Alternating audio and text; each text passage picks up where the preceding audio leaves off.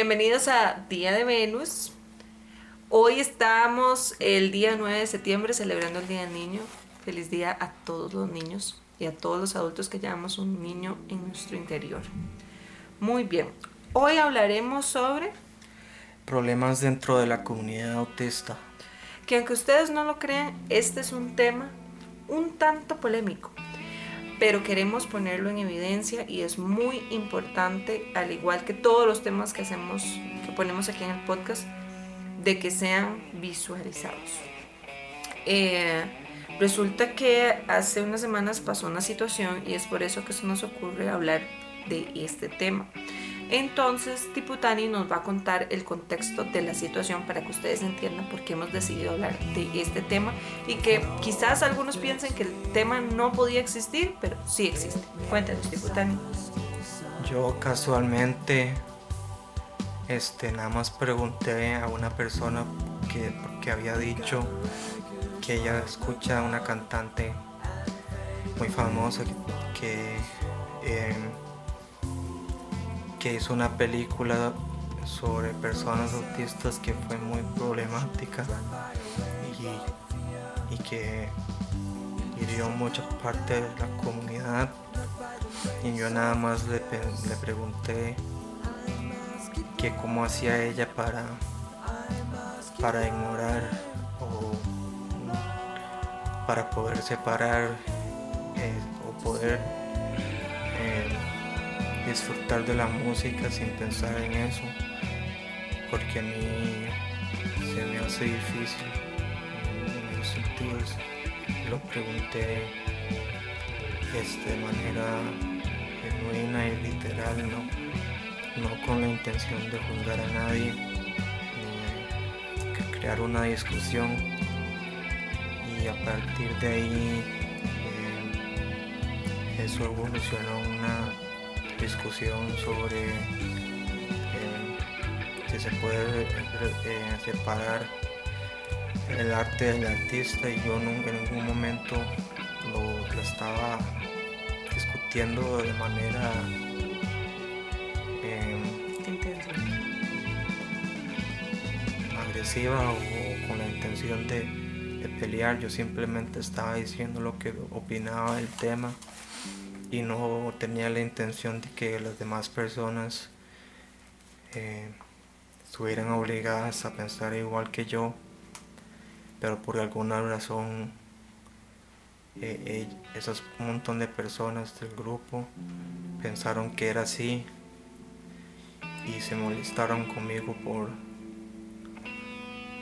por eso por eh, porque creían que yo estaba tratando de obligarlos a pensar como yo y después em, yo se- seguí hablando y, y a, un punto que, que yo le dije a una de las personas que, que era mejor que ya no siguiéramos porque era, era notable que, que no nos íbamos a cambiar de parecer ninguno de los dos y esa persona se enojó por el comentario cuando yo no tenía ninguna intención maliciosa de hacerlo, simplemente estaba poniendo un, un límite de manera pacífica, eh, esa era mi intención.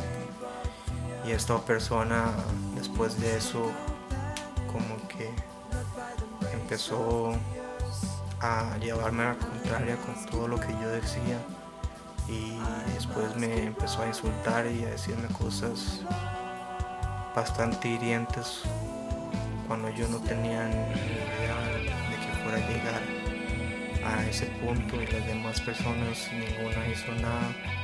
Y también siempre me siguieron malinterpretando lo que yo quería decir y me, me, me decían que yo había detonado varios pero en realidad ninguno se preocupó de que a mí me habían detonado desde antes. Y a ninguno le importó ni, dijeron nada sobre los insultos y las cosas hirientes que, que dijo la otra persona. Y y básicamente tuve que dejar el grupo por, porque ya no me sentía en un espacio seguro sentía que habían preferencias hacia, ciertas personas. Bien, esta fue la situación en contexto que pasó y es por esto que nos damos cuenta que sí existen problemas dentro de la comunidad autista entre los mismos autistas o personas neurodivergentes. Pero, ¿por qué se dan este tipo de, problemáticas? ¿Por qué hay tanto choque? Pues por, lo mismo que hablábamos en otras circunstancias sobre el acoso y todo lo demás, pasa también dentro de la comunidad, las mismas fijaciones, eh, la falta de filtros al comunicarse también crean un choque dentro de la comunidad. O sea, mismas personas autistas son víctimas de de esta, de esta situación.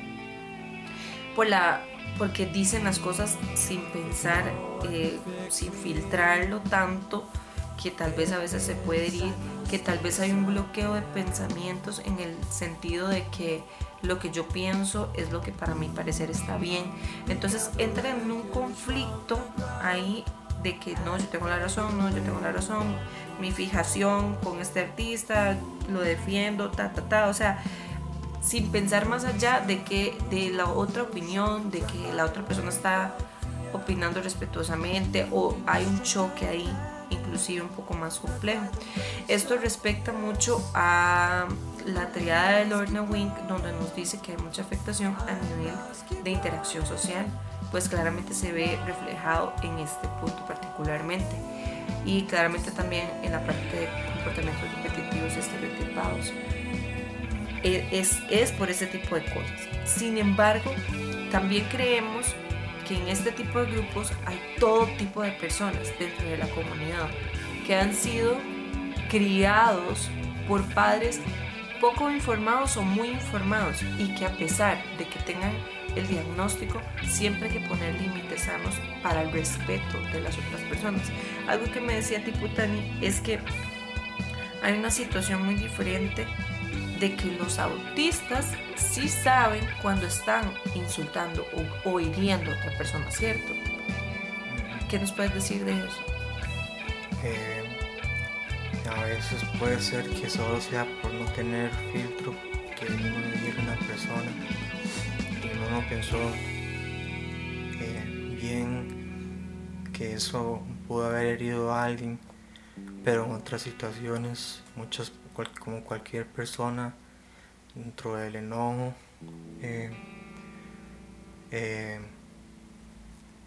podemos decir intencionalmente cosas hirientes sin necesariamente haberlo hecho sin intención de, de herir a otras personas.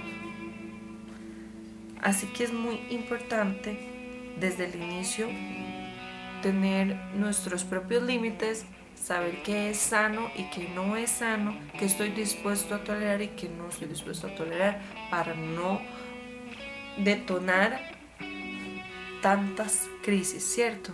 Entonces, ¿qué nos puedes hablar sobre los intereses problemáticos? Eh, bueno, como las personas autistas tenemos intereses muy fuertes en las cosas que nos gustan.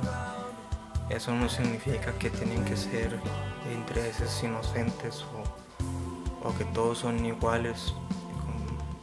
Muchas personas pueden tomar interés en cosas que son problemáticas o que le causan daño a otras personas y solo porque sea un interés autista no significa que, que esté libre de, ser criticado o de, libre de escrutinio. Porque al final esas cosas aunque sean intereses eh, otras personas. Tiputani me contaba que él sentía desde lo profundo de su corazón que este tipo de situaciones se daban porque algunas personas no encajaban en social y que el hecho de que se vinieran todos como en conjunto a lastimarlo, herirlo, decirle groserías y todo, era por buscar la aprobación de las demás personas del grupo, uniéndose a un grupo minoritario para lastimarlo a él. Entonces, hay que prestar atención también a ese tipo de cosas. Claramente hubieron varias personas se hirieron en esta situación, pero hay que ver la intencionalidad, de qué intención viene, con qué intención se dicen las cosas, cómo se dicen y qué palabras se usan, porque las palabras pueden ser de, de destrucción o de construcción.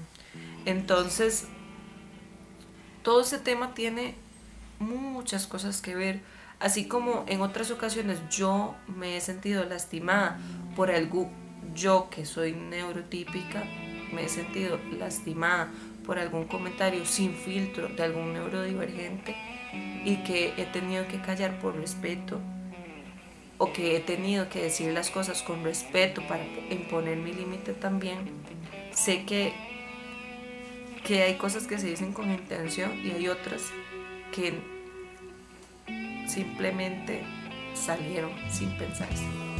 ¿Qué más nos puedes decir de eso? Em, también es un tema complejo porque hay, hay, muchas cosas que ofenden a las personas que no son autistas que, que en realidad no son inherentemente malas como no ver a los ojos, no, hablar mucho, no hacer los rituales sociales que, ellos esperan. Eh, no es algo que, que sea inherentemente hiriente, pero hay otras cosas que sí pueden ser hirientes. Entonces hay que buscar como un área gris entre cada extremo para saber diferenciar que, que sí y que no. Pero igual a veces, em, aunque uno no haya tenido filtro em, y no haya tenido la intención de herir a alguien, em, pienso que se puede aprender de la experiencia y de igual manera disculparse si sirvió a alguien independientemente de la, intención.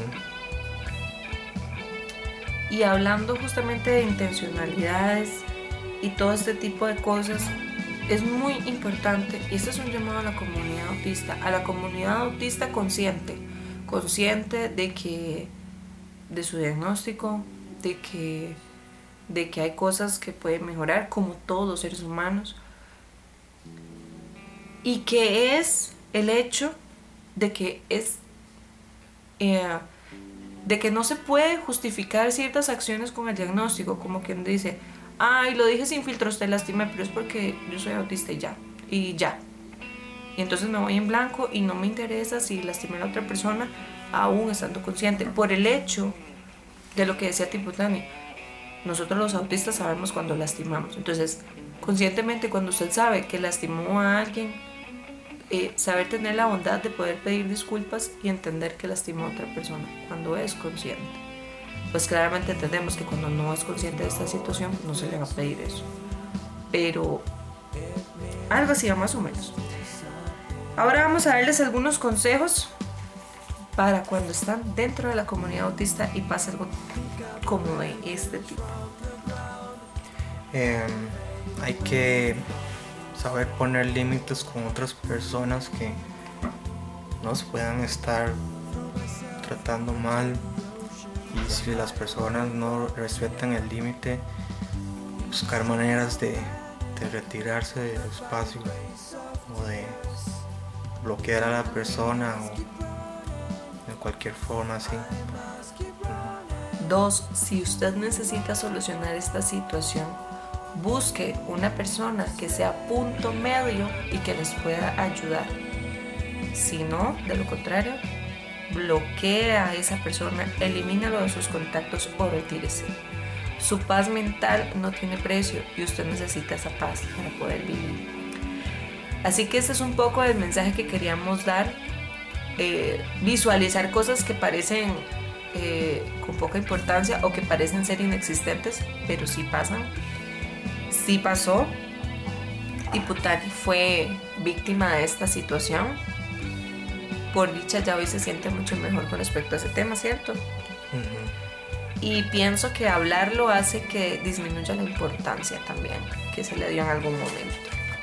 Para nosotros es un gusto que ustedes sigan escuchándonos. Nos encantaría llegar a muchísimos más hogares. Así que por favor compartan el podcast y denle like. Estamos eh, muy emocionados de poder seguir grabando para ustedes. ¿Algo más que quieras decir, Tiputani? Em, la parte de la intencionalidad, eh, sí me acaba de ocurrir que hace unos días que pasó todo la historia esta de Karina Ramos con el acosador, este, había mucha gente en comentarios de Facebook o algo así diciendo que seguro el, el acosador era autista como diciendo que por eso no había que darle tanta importancia o, que se perdonaba pero eh, fin de cuentas no me parece que es justificable y no, sea, no es algo que esté criterios de diagnóstico, más bien hay muchas personas autistas que no hacemos eso y entonces no es justificable eso ni siquiera es, es, es solo especulación de que él sea autista y no simplemente una cosa orilla. Aún así, teniendo el diagnóstico, no lo justifica. Por eso es importante poner límites. Por eso es importantísimo desde la crianza. El diagnóstico temprano es muy importante para que desde que son niños los padres puedan poner límites sanos a sus hijos a pesar de la neurodivergencia. Y aún así tenga un diagnóstico tardío, como es el caso de Tiputani, o con cualquier niño, sea neurotípico o neurodivergente. Es importantísimo poner límites para que cuando lleguen a la adultez no pasen este tipo de cosas. Muy bien, para nosotros es un gusto que ustedes estén aquí. Nos vemos en el próximo Día, de Venus. Este podcast fue producido en Sonic Revolution Studio.